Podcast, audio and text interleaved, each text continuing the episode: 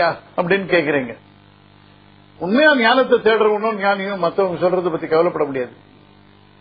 அது காதலே வாங்கி கூடாது சொல்றதை கேட்டா. இன்ஃபேக்ட் ஏன்னா நம்மள மாதிரி ஆளுலாம் என்னத்த உருப்படியா சொல்லிட போறோம்? இப்ப பட்டினத்தார் கதையில் ஒண்ணு வருது.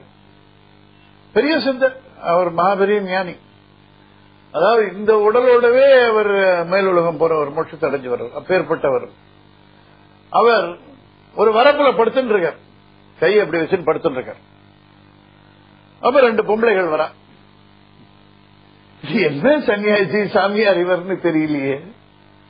இவருக்கு வந்து சுகம் வேண்டிருக்கு. கையை தலாணி மாதிரி ஒசரத்துக்கு வச்சுட்டு படுக்கிறார். அந்த சுகம் வேண்டிருக்கு பத்தி அவருக்கு. தலைக்கு உயரம் வேண்டிருக்கு இவருக்கு.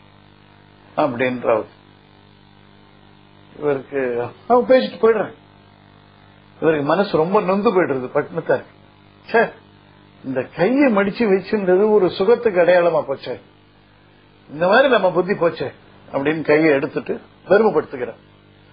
அப்ப அவங்க திரும்பி வராங்க அந்த பொம்பளைகள். திரும்பி வந்தப்போ அதுல ஒத்து கேக்குற பத்தியா இப்ப பார். உண்மையாவே எல்லாத்தையும் திறந்தவர்னு ஒத்துக்கிறியா? கையை கூட எடுத்துட்டா இருப்பார் அப்படின்னு. இது என்ன சன்னியாசியோ? நாம என்ன பேசுறோம்னு கேட்டு இருந்திருக்காரு. அதை கேட்டு கையை எடுத்து இப்படி ஊர்ல இருக்கிறவங்க தன்னை பத்தி என்ன பேசுறான் என்ன நினைக்கிறான் அதுக்கு தகுந்த மாதிரி நடந்துக்கணும்னு நினைக்கிறாரு இவர் ஒரு துறவியா? இவருக்கு சுடையது உரைக்கிறது நம்ம இன்னும் ரொம்ப ஞானம் அடைய வேண்டியது ரொம்ப பாக்கி இருக்கு நம்ம அந்த நிலையை அடையறதுக்கு. அப்படின்ற ரியலைசேஷன் அவருக்கு வருது அப்போ.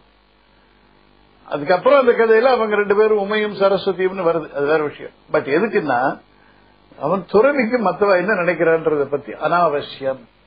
அந்த நிலைமையை பத்தி தான் இவன் பேசுறான்.